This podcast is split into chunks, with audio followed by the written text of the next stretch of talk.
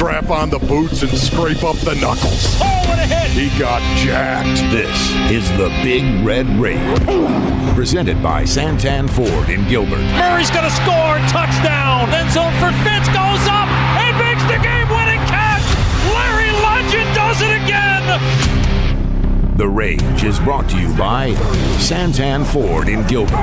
Are you Santan Ford? State Farm. Talk to an agent today at 800 State Farm. And by Arizona Cardinals Podcasts. Visit azcardinals.com slash podcasts. The Red Sea is rising up.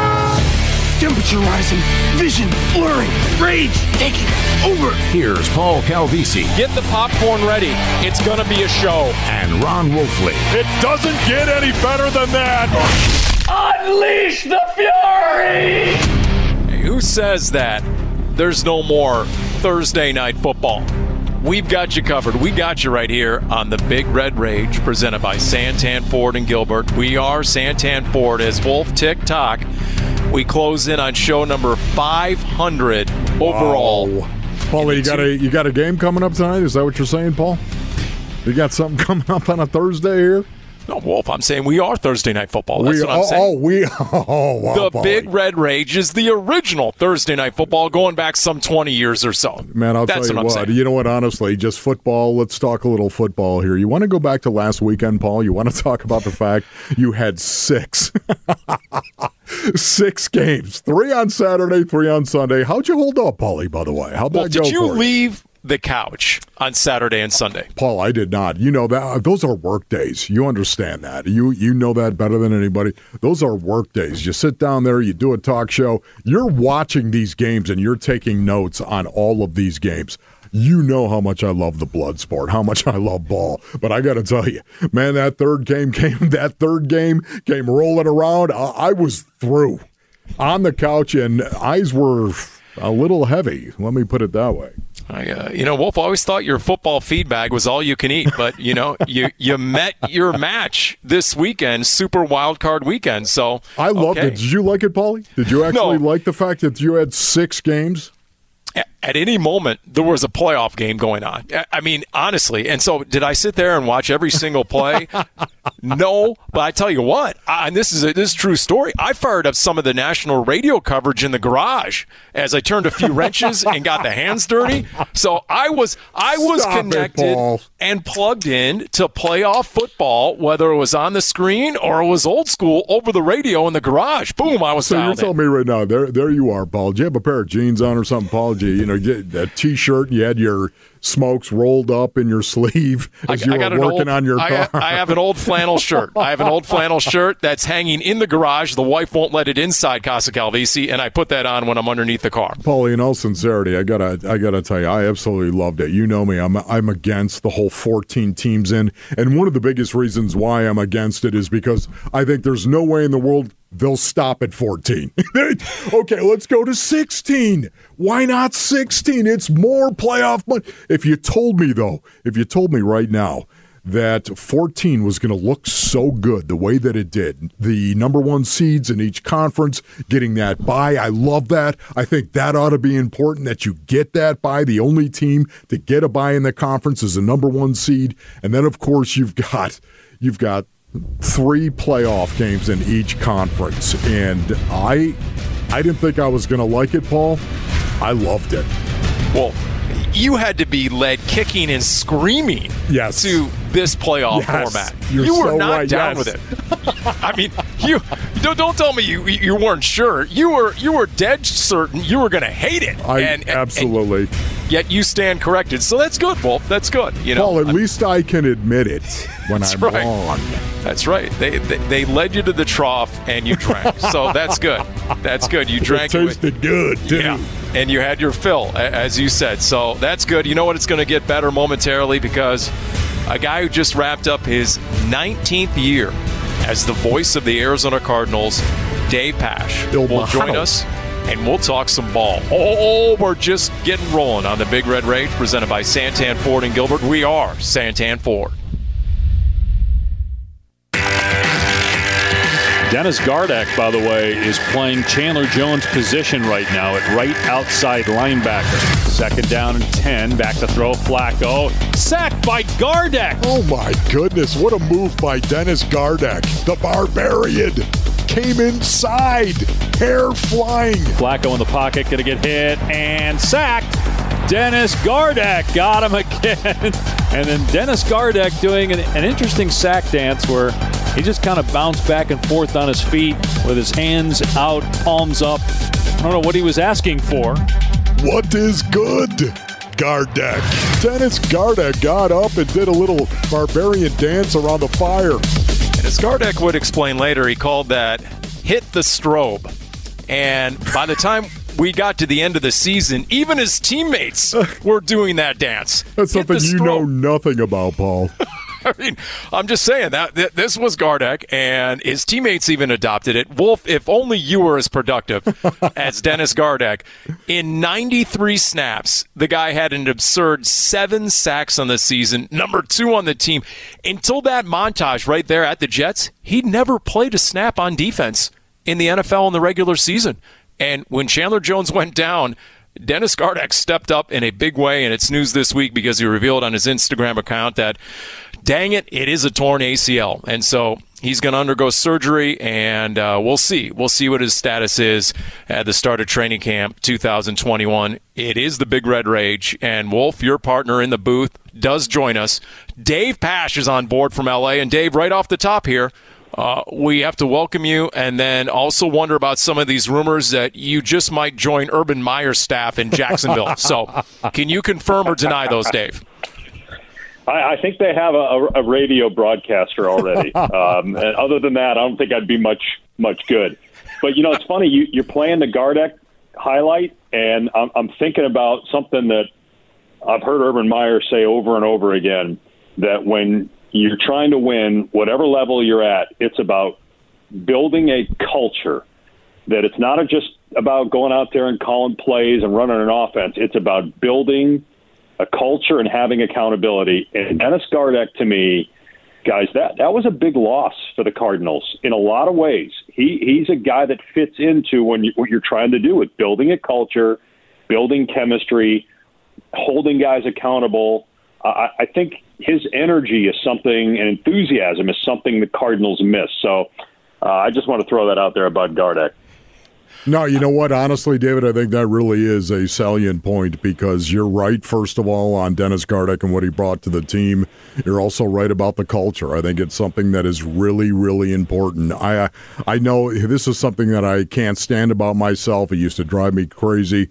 But, you know, I, I think there were a lot of guys that looked at me and said, man, if Wolf can do it, anybody can do it, right? I mean, and I, I, mean that seriously. I think they looked at me as like this inspiration, not big, not the fastest guy on the field, just went out there and tried really, really hard. And I think Dennis Gardeck has got a lot more talent than I do, but I think he's the same guy, the guy that's going to go out there and try super hard. And if he's out there balling, why aren't you?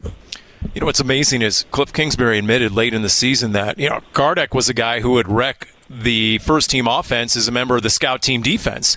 And even the coaches looked at each other and said, Man, this guy is a real problem. He's a nuisance, but there's no chance he does it on game day. Well, then he did it on game day, and he made believers yep. uh, out of the coaching staff. And you're right, Dave. You hope that other guys on the team see that, see how productive you can be when you know what when your motor is running 100% plus every single snap. And hopefully, that's one takeaway for a number of other guys on that on that defense going forward. Yeah, as for I, as as for Jacksonville, by the way, Dave, real quick, Urban Meyer, it is official, yeah. and I bring that up because he used to be your uh, broadcast partner in the ESPN booth. What do you think about that as a fit in the NFL? And, and, I love the story of how he actually, the first initial meeting with Shad Khan, the owner, was on the owner's yacht in Miami. So that, that was solid right there. But how, what do you think about that fit, Urban Meyer, in the NFL? Well, I, I think if you would have asked Urban that question 10 years ago, he would have said, no way. I would never want to coach in the NFL. But I think seeing guys like Matt Rhule and Cliff Kingsbury uh, get opportunities in the NFL I, and have success, um, I, I think that that was intriguing to him. I think it was a perfect storm of Jacksonville gets the number one pick. Trevor Lawrence is probably that guy. Um, you're going to likely have full control and final say over what's going on on your 53 man roster, although there'll be a GM and obviously guys doing the dirty work. You know, he's not going to take that job unless he has final say. Uh, I think it all came together. Plus, you've got a rich owner who's going to pay a lot of money. I know they have a home in, in Sarasota, and his wife Shelly has a lot of friends in the area because you know they coached in, in Gainesville for a long time. So uh, I, I think it, it just all came together perfectly. Uh, I'm not sure he would have taken other NFL opportunities. Um, it, it just again perfect storm of everything just lining up. You know, one of the things too, I remember you talking about how hard Urban Meyer used to take losses and especially at the college level because one loss and that might doom you for the college football playoff right? One loss and and suddenly you're out of this thing. Whereas in the NFL you can lose seven games still get into the postseason and and maybe make some noise in there. Uh, how do you think he's going to adjust to that? And do you think that's one of the reasons why he took the job? I think if you asked him, Wolf, he would say he recognizes that you can lose, right, a handful of games and still be the best team. Um, if you lose one game, you won't even get a chance to prove you're the best team because you may not even make the college football playoff. Where if you lose five games, you still could win your division and you know get a high seed. So I, I think his ability to uh, look at talent and see how it fits. Um, I, I think his work with quarterbacks. Uh, you look at you know Alex Smith and the type of player he's become, going all the way back to when he was at Utah with that group there, mm-hmm. uh, winning a championship with Chris Leak and Tim Tebow, winning a championship with Cardale Jones. Um, I mean, he's had some good quarterbacks, but he, he's also had some guys that that you know were good in college, but then didn't make the transition. I think he got you know a lot out of Dwayne Haskins uh, as well at Ohio State. So I think if you give him Trevor Lawrence, if that's the direction they go, uh, to me, whether it was Urban or anybody else, I mean, you're getting a, a once in a lifetime, a once in a generation talent. So you've got this to work with. First of all, Trevor Lawrence is a great kid. He's a tremendous leader. Um, and I think, again, Urban's ability to judge talent, he's going to assemble a really good staff. You know, the one thing is if somebody gets hurt, you, the next guy off the bench isn't a five star recruit. The next guy off the bench is a guy off of somebody else's practice squad. so, what happens when you don't always have the best players? I yeah. think that's the thing that will be interesting to watch. And to Wolf's point about losses in the Jaguars, since Shad Khan, the owner, took over in 2012, they have lost 105 of 144 games in Jacksonville. Think wow. about that. So he's got a obviously a huge challenge ahead of him. But think about a Jaguars team that goes from utterly irrelevant to now Urban Meyer, a name head coach, and Trevor Lawrence as the quarterback, Wolf. And, and not only that, Bully, they got 11 draft picks as well, and they have, I'm told, up to $100 million of under the cap for free agency. And even though even Urban Meyer recruited Justin Fields at Ohio State, you got to figure it's going to be Trevor Lawrence, number one overall. We'll talk about the Cardinals' first round pick and other guys who might be ready to take that leap in year two and beyond. It is the Big Red Rage presented by Santan Ford and Gilbert. We are Santan Ford. Each team at the timeout. A minute four to go in a tie game here in overtime, 34 apiece. Got to get a stop here. Third and 14. Play clock at one. Snap to Wilson. Quick throw over the middle. Picked off. It's intercepted at the 40 yard line. Isaiah Simmons has it. Running far side of the 45. Out of bounds at the 50 yard line. 57 seconds left. Cardinals have the ball and a timeout. The rookie made a play. Isaiah Simmons is right there with the sweet hands. What a catch by Isaiah Simmons. Yeah, that was the game where the Cardinals had three picks of Russell Wilson. He entered that game with three total interceptions in five games. That's where the Cardinals held the Seahawks to seven points. Seven points only in the second half and overtime. They got the win. Then in the rematch on at Seattle, guys, you remember that was a game where Isaiah Simmons got 45 snaps. He had a team high 10 tackles, his first career sack in that one, two tackles for loss, and a quarterback hit. So as we say, welcome back into the Big Red Rage presented by Santan Ford and Gilbert.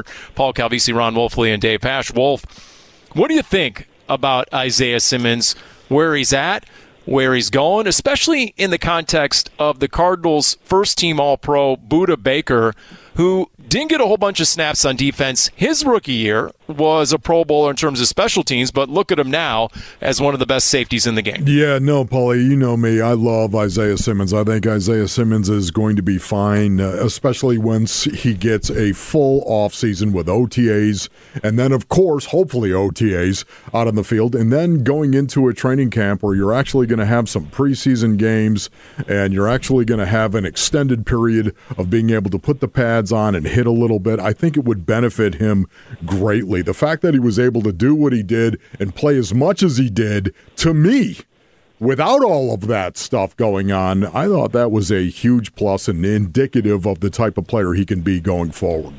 Dave, you saw your share of Isaiah Simmons in college. Now, after his first NFL season, your takeaways? Yeah, Paulie, I'm with Wolf. I, I still think that the future is very bright for him it's unfortunate that he was a rookie of the year that there was no camp, no preseason games, yeah. and he, he's trying to basically play.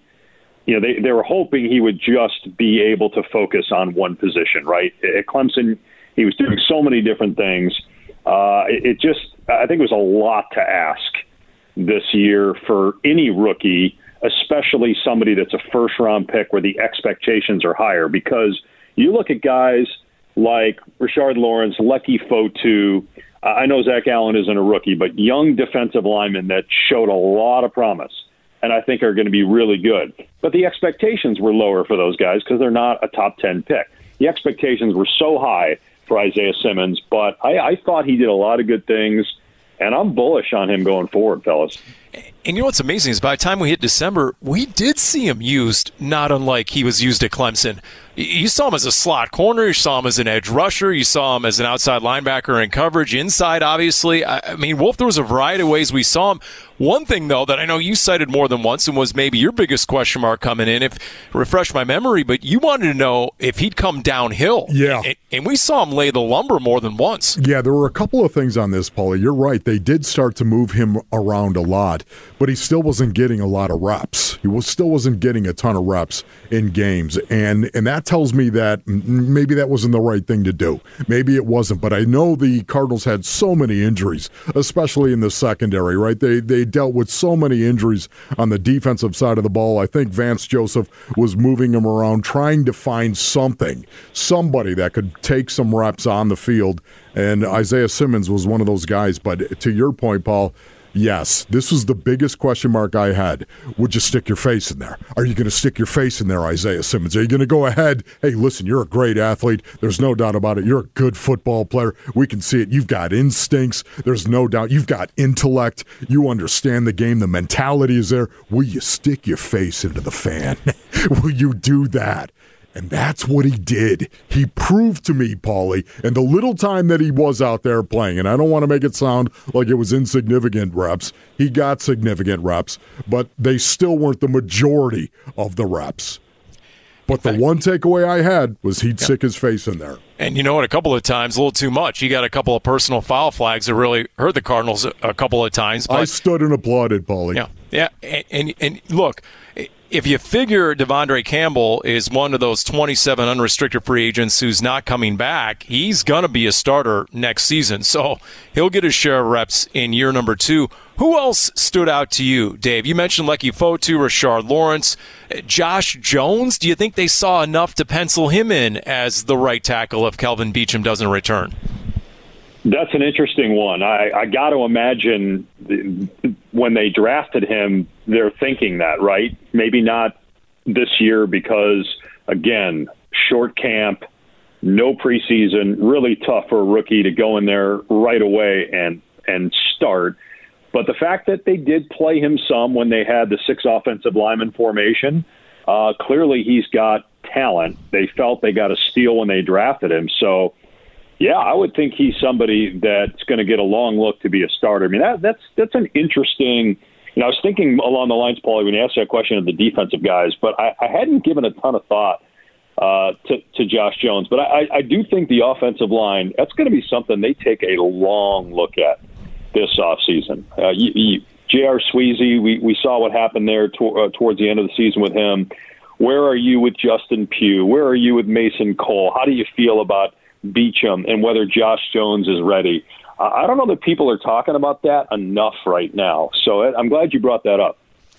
And, and, let me ask you both, both you guys, about Kyler Murray. And the reason I bring that up is if you look at this weekend's playoff matchups, you can't help but notice you got Baker Mayfield, Josh Allen, Lamar Jackson, all in year three. And what did they do for the first time? They all earned their first playoff wins. Mm-hmm. It took until that third year to become playoff winning quarterbacks. Do you think that has an application to Kyler Murray? This offseason and 2021, Wolf? Oh, yeah, Paulie, I, I, don't know. I really don't know. I remember going into this year, right? Everyone talking about the MVP thing, talking about Lamar Jackson eh, going into his second year, won the MVP, and Pat Mahomes did the same thing. And, you know, comparing whether or not Kyler Murray's going to win the MVP started out like a house of fire in the first half of the season and then cooled off, Kyler did. But honestly, Paulie, I, I just want want to see him continue to develop the intangibles of the game develop into that franchise quarterback. I believe he's on the track, Kyler Murray, of becoming a franchise quarterback. He's not a franchise quarterback yet, in my opinion. Baker Mayfield was not a franchise quarterback until this season, in my opinion. Once again, the leadership was there, but he also had to play well on the field. He played better on the field, in my opinion, this year than he did last year. It takes three, four years to truly become a franchise quarterback. And if you're doing it in two years like Pat Mahomes, man, that is the fast track. That is the ultimate fast track and testament to the kind of talent that you have if you're developing that quickly on the field and off the field. Kyler's got to continue to develop off the field, and I think he will. Well, bring- look, Patrick Mahomes is in a different category. And when I said earlier, Trevor Lawrence is a once in a lifetime quarterback.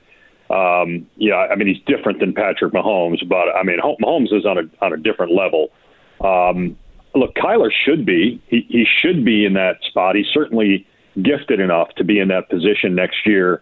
Uh, you know, I thought the Cardinals should have made the playoffs this year. You get to six and three, so uh, hopefully, uh, I mean, if they're not in the playoffs next year, uh, boy, uh, I mean, I think going into this offseason, guys, we have a lot of questions. But imagine the questions if the Cardinals aren't there next year. So I, I think it's a huge year for Kyler Murray coming up. And look, Dave, you called games with Baker Mayfield. You called games with Kyler Murray in college. They're two totally different personalities. But this stood out to me. A, a longtime Cleveland Browns beat writer who's covered Baker every step of the way wrote this week that it took a little time for some of his teammates to understand him and trust him. Make no mistake, the Browns are following him now, quote unquote from a longtime media member who follows the Browns on a daily basis. And I just wonder, you know, you look at Baker Mayfield, and over the last 10 games, he has one interception and 19 touchdowns. It, it took a while for it to click, and maybe he had to mature in his own way, a different way than a Kyler Murray. But once again, Dave, I put it to you, I just I see that could be a possible path that Kyler Murray would follow. I could see that sort of uh, progress coming to fruition next season if you if you told me there was that similarity.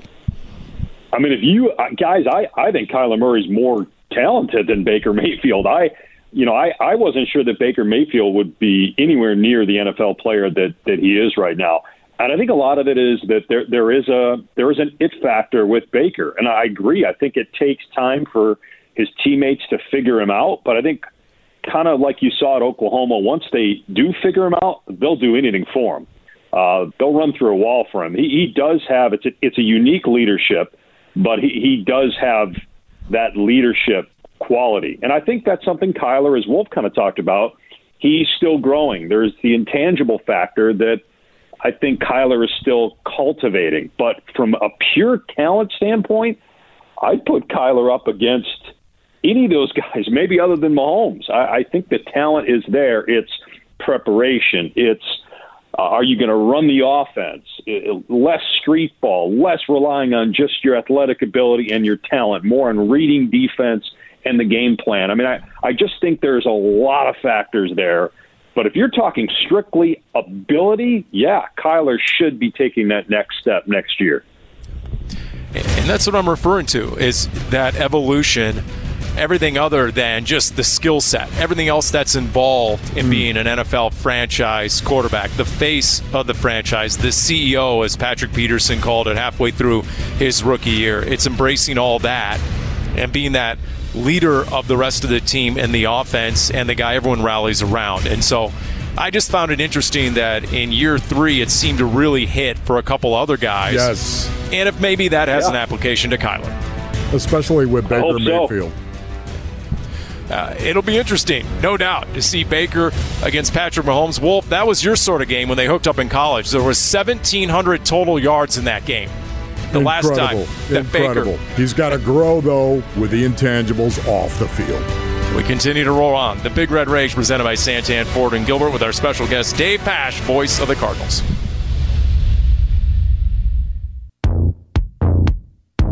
Goff just watching that play clock melt down. Takes the snap, fakes the handoff. Goff looking to pass, throws left side. Woods wide open, makes the catch at the five, strolls to the end zone. Touchdown, LA. The Rams have taken a 16 point lead with 4.46 to go. Seattle needs to get close to the 50 for a first down. Here's the snap. Blitz coming against Wilson. He's hit in the backfield. He is sacked, and that is the ball game. Morgan Fox gets the sack on Russell Wilson, and the LA Rams are on their way to the divisional round of the playoffs.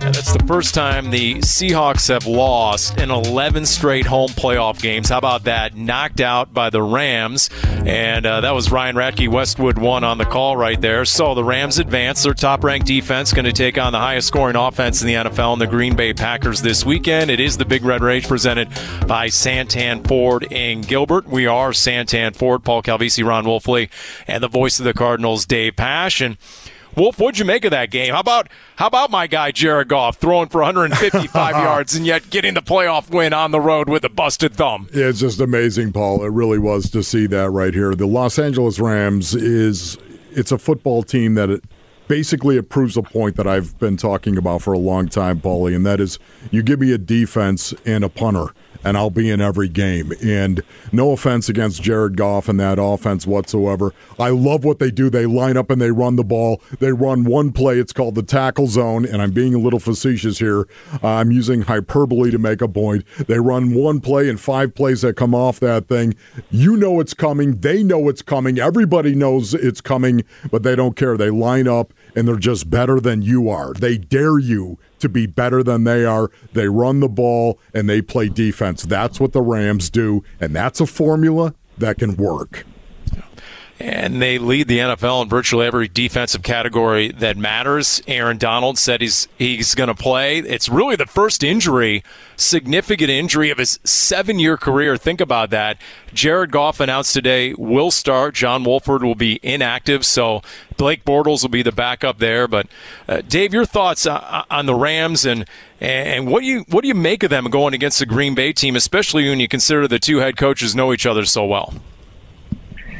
I, I feel like it's such a different animal this week for the Rams. Last week, uh, they were facing a team that wasn't very good defensively, and as the season went on, the offensive warts I, I thought really showed for Seattle. Uh, Green Bay's offense. I mean, Aaron Rodgers probably the MVP. So I, I and if, if you're telling me Aaron Donald is 100 percent and can wreck that game on that side of the ball and that Jared Goff is healthy enough to make more plays throwing the ball, then yeah, I think they have a chance. But boy, uh, Green Bay is playing great football right now. Um, I, I, I just I'd be surprised if the Packers lost that game. But if Donald's healthy and Goff's healthy, maybe the Rams can pull it out. I don't see it, but maybe. You know, Sean McVay said something this week, guys, that we talked about, I think, all season long with the Cardinals. Here's his quote eh, talking about watching the Packers play ball and Aaron Rodgers. Quote, I think having an identity is a really important thing to establishing something offensively. You can really see that identity come to life when you flip on the Packers tape, and that's a real credit to Matt, their coaches, and their players. Did we ever get an answer to that question, Ron Wolfley, on the Cardinals in 2020? What is their identity? I, I don't think we ever answered that, Paulie. I think that's one of the things that culture will provide you. You build that culture and you find an identity. You find a standard of play. This was something I was talking about, as you well know, Paulie, as you know, David. We were talking about it even at the end of September. They had to find a standard of play and stop playing up and down to their competition. We saw that early on as a team personality, a team trait, and they've got to fix that, frankly, going into this offseason. And it's not easy to do until you get back out on the field for real. I tell you what, Jalen Ramsey against Davante Adams, that is must see TV. In fact, that'll be on Fox on Saturday. And then you got Tampa New Orleans, Dave. Uh, that will not be on the History Channel, according to Frank Caliendo. That'll be on Fox. That'll be at 4:40 p.m. on on Sunday. And then you have Brees and you have Brady, and then you have Bruce Arians and Todd Bowles against Sean Payton. What stands out to you? Uh, I, I, it seems like that that Tampa Bay defense is is ready for this test, uh, based on what I saw last week. Um, I think you know what you're going to get from Brady. You know what you're going to get from BA. It, this seems like it's going to uh, be a battle of the bays in, in the NFC Championship game. Uh, I just, I, I, I know New Orleans is home, but that that home field advantage is not the same when that place is not full. I mean, we saw it. Uh, we've seen it in regular season, but yep. boy, I mean, have you guys ever experienced um, a greater home field advantage than that playoff game in New Orleans back in in 09 in the in I guess it was 2010 technically, but the 09 season, and, and that's not really there. So I like Tampa Bay on on Sunday in this game. Yeah, that's going to be a great game to watch. There's no doubt about it. I, I do like the fact that the New Orleans Saints are a great rush defense. There, to me, guys, I look at it, and if you're top five in any type of category, you're elite in the National Football League. And the New Orleans Saints, I think, are elite when it comes to stopping the run. Top four in yards per game, top four in yards per play. And at this point, with the large sample size that we've actually had watching the Saints play, they they are a physical, physical bunch. I think it's going to be interesting because you know how much Tom Brady and Bruce Arians in particular they love to use play action. The game is going to be can you actually get to Tom Brady during those early rundown situations, first and 10, second and one to six. Will they go after? Will Todd Bowles roll the dice and go after Tom Brady. I mean, excuse me, uh, the Saints. Will the Saints go after Tom Brady in that situation because they can shut down the run, and you know that's what Tampa loves to use that play action pass. They can shut down the run and then go after Brady. Well, think about it 43 year old Tom Brady, 42 year old Drew Brees by the time they kick that one off. So that's the oldest combined age for starting quarterbacks in NFL history in a single game. You go to the AFC, and it's all young guys. Yep. We'll talk about that next. And by the way, to come full circle here, talking about the NFC West, uh, how about some of the departures as uh, Brad Holmes named the Lions executive vice president and GM, the Rams director of scouting. Robert Saleh seems like he's fast tracked for a head coaching job. And then the Rams defensive coordinator, Brandon Staley. He might be one and done in LA. He might be a head coach in the waiting, although Seahawks GM John Schneider extends his deal through the 2027 draft. So where is Eric Bieniemy? Where is Eric Bieniemy, mm. man? Yeah, let me tell you, that might be why Deshaun Watson uh, ends up getting out of Houston. We'll see. We'll continue with the Big Red Rage presented by Santan Ford in Gilbert.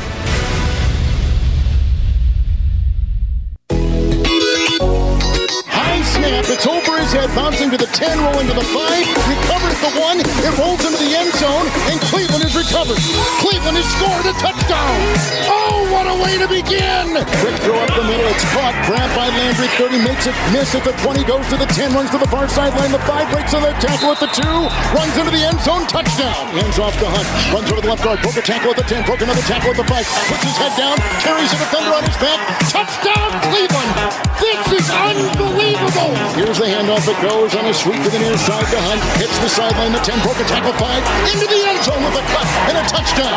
And the Cleveland Browns have gone up 27 to nothing with under two to play in the first quarter. Shocking. Absolutely shocking. It's Kevin Harlan getting a workout on Westwood 1 Four touchdowns in the first quarter by the Browns in that epic win against the Steelers, their first playoff win in forever as they come out and they get the big. Think about this, guys. The Browns haven't won two playoff games in a season since 1950. Oh. Welcome back into the Big Red Rage, presented by Santan Ford and Gilbert. We are Santan Ford, Paul Calvisi, Ron Wolfley, and Dave Pasch with us. And uh, Dave, you ever had one of those games where you're just worn out and you haven't even hit halftime yet? yes, although I don't think Kevin Harlan ever gets worn out. That dude is so. I love Kevin. He's so good, so good at everything he does and he always maintains the highest level of energy. I mean, listen to how descriptive he is in those calls, man. I, I could listen to Kev all day. You know what, guys? Honestly, though, when you think of the Steelers Browns game, that was the worst start to a football game I've ever seen a team have. I'm oh. talking about the Steelers, obviously. And I'm not talking about the snap over the head for a touchdown. I'm talking about that first quarter that first quarter they played, it was the worst start to a football game I have ever seen, college or professional. All right, so as Cleveland took a 28 point lead in that, Wolf, and they got the win 48 37, how much of it was just a bad Steelers outfit that really struggled down the stretch, or have the Browns truly hit their stride? You know what, Paulie? The Browns are a dangerous team, and they're a dangerous team because they have a dangerous quarterback in Baker Mayfield. All right, this is a guy that does have that it factor. We were talking about that early, but I also like the fact that they can line up and shove it down your throat. They can line up and run the ball with Nick Chubb. Nick Chubb running the ball. You watch how many DBs turn down tackles that Nick Chubb is running in the secondary. Yep. Even the Steelers, Paulie, I saw it three times where guys are like, "Oh boy, he juked me." He, you know, uh, really? He juked you with one little dead leg cut? You looked awful on that, and there's a reason why. Guys were turning down tackles on Nick Chubb, and he gets running, and they run the ball with Kareem Hunt. It is lights out. Uh, and, and, we know, Dave, that's a quarterback's best friend. You get a running game going like that. And, and think about it. I mentioned it earlier over the last 10 games, when you're talking about playoff quarterbacks and interceptions thrown, Jared Goff over the last 10 games has thrown nine. Lamar Jackson and Tom Brady have thrown eight picks. Patrick Mahomes, five. Baker, one. Just one interception yeah. over the last 10 games. How about that? And, and they've got some studs on defense, too. that, that is a talented team. I agree with Wolf. I mean, Pittsburgh, what a disaster. Um, and you could kind of see it coming. The Steelers were, were not playing well going into the playoffs. Um, but I, I just I still feel like uh, Cleveland is not ready to to beat a team like Kansas City. I could I could end up being completely wrong, but I feel like as as talented as they are, they're they're not ready for this yet. Um, Kansas City's had a little time now, and we know how good Patrick Mahomes is. Um, he's I, I think on a mission. I think he's got that mentality of where initially it was about proving he's great. Now he knows he's great, and so does everybody else. There is an amazing belief factor with that team in Patrick Mahomes, and and I that's why I see them winning this week. But I I think Cleveland will, will, make a game of it. I think they'll be in that game because of how talented they are. You know what's amazing about it though? Cleveland is built to pull something, some type of upset here, and I'm just going to go out on a limb right now because they can run the ball, and this is yeah. the Achilles heel once again of the Kansas City Chiefs. This is a Bill Belichick showed how you beat the Chiefs a couple of years ago when he lined up in 21 personnel, two backs, and he ran the ball right down the middle of the field in between the tackles. And that's where the Cleveland Browns, that's where they excel. So beware. I expect yeah. Kansas City to win, but beware. Well, does that go? You got to keep them off the field, right? You got to keep Mahomes off the field, Paulie. Yep. That's it. I mean, you got to run the ball because if you you have to outscore them otherwise, and we yes. saw last year in the playoffs that's not happening. Yep. And the second best quarterback right now might be Josh Allen. But if you got a Baltimore team, Wolf, that just ran for 236 at Tennessee, and there's going to be some snow in the forecast, yeah, maybe advantage Ravens in Buffalo. Guys, it's supposed to snow, rain all weekend in Buffalo, New York. I know how nasty, how nasty that can be in the park. All right, Baltimore's won six in a row. Buffalo has won seven in a row. So think about that. Coming off their first playoff win in 25 years, the Bills. That'll be good stuff over the weekend. We'll come back. We'll wrap up this edition of the Big Red Rage presented by Santan Ford in Gilbert.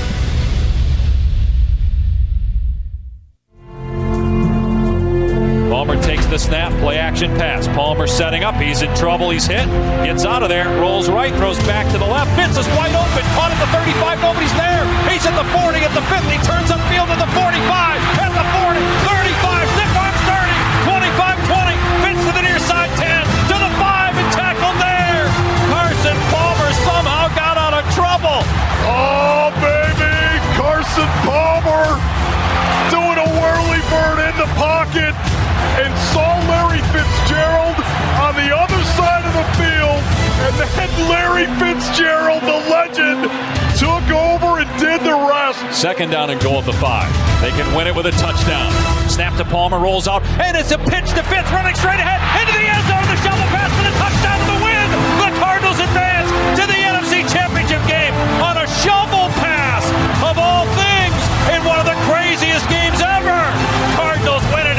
overtime, 26 to 20. Put your hands in the air and step away from the football. Larry Fitzgerald on the shuttle pass. What an incredible call! Hey, in more ways than one, guys. Very well done. An epic call from Passion Wolf on the Arizona Cardinals radio network. That was the 2015 playoffs, of course. Larry Legend accounting for all the yardage, the 75 yard catch and run. Boom, there's the stiff arm midway through, and then the shovel pass for the game winner. Against- Great call by BA, and you know Oh. me. I Oh. don't ever say that, but that was a great call. And if memory serves, Carson Palmer or maybe Larry revealed after the game, they'd practice that every Friday for two years. Yes. right? They've You're been right, sitting Paul. on that for two years, and then finally they dialed it up. And and we bring all that up because Carson Palmer, it was announced this week, will be inducted into the College Football Hall of Fame. Spent five years at USC. Of course, was the Heisman winner, and he'll be inducted along with a dozen others uh, during the ceremony in December. Wrapping up this edition of the Big Red Rage, Ron Wolf, yours truly, Paul Calvisi, Dave Passion, and Dave. Here we are again. By the way, speaking of Larry, you know it's Larry Watch 2021 and whether he's coming back for an 18th season or not. You've called every one of his snaps as an Arizona Cardinal. What do you think? You got a gut feel on Fitz? Well, other than this year when uh, when I got when I got COVID and we got kicked out of the booth, you had uh, Well, you had that that's game. true. Uh, I forgot but, uh, about that, and I'm the last guy who should have forgot about that. Well, eh, well, I know, but also then don't forget the second. But Fitz made sure to remind me earlier this year that I that I missed the second half of the Rams game uh, last year as well. Um, I boy, Larry. I, I, look, nobody nobody knows but Larry. I, I I think it's it. My gut is that he does not come back.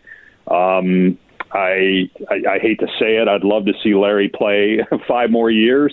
Um, he, I, the Cardinals need his leadership and just who he is. I, I mean, the the thing that's always stood out to me about Larry is how he treats people in the organization. Yeah. You talk about the definition of being a franchise player, how you represent the organization within the organization, in the community we know about Larry. But what people don't see is how he treats everybody in the organization. Guys, how many times have we been on, a, on the road and we see Larry at a meal sitting one meal with the trainers, the next meal he's with the broadcasters, another meal he's with a certain position group or the scouts.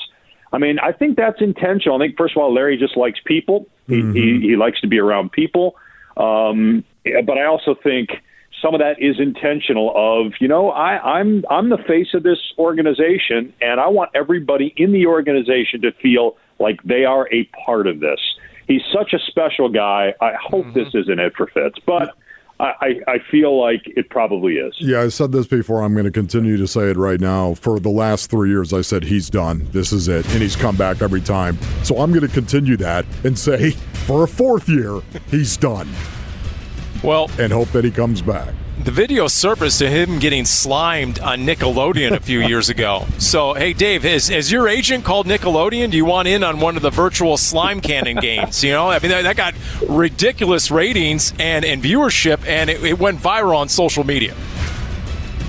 I do think if Larry uh, does not come back, I I could see Larry getting into broadcasting. Speaking of, I don't know if it'll be on Nickelodeon, but I Yeah. I, I think Larry would be very good in Yeah. in uh, the world of broadcasting. He's gonna not be really he's going for. Wolf's job. Yeah, he's going to be good uh, at whatever he does. Yeah. Well, Yeah. there's going to be a kid oriented telecast with Disney that they're set up for down the road. So just file that away. For Dave Fashion, Ron Wolfley, Paul Calvisi, special thanks, Jim Omohundro and Cody Fincher. This has been the Big Red Rage presented by Santan Ford in Gilbert.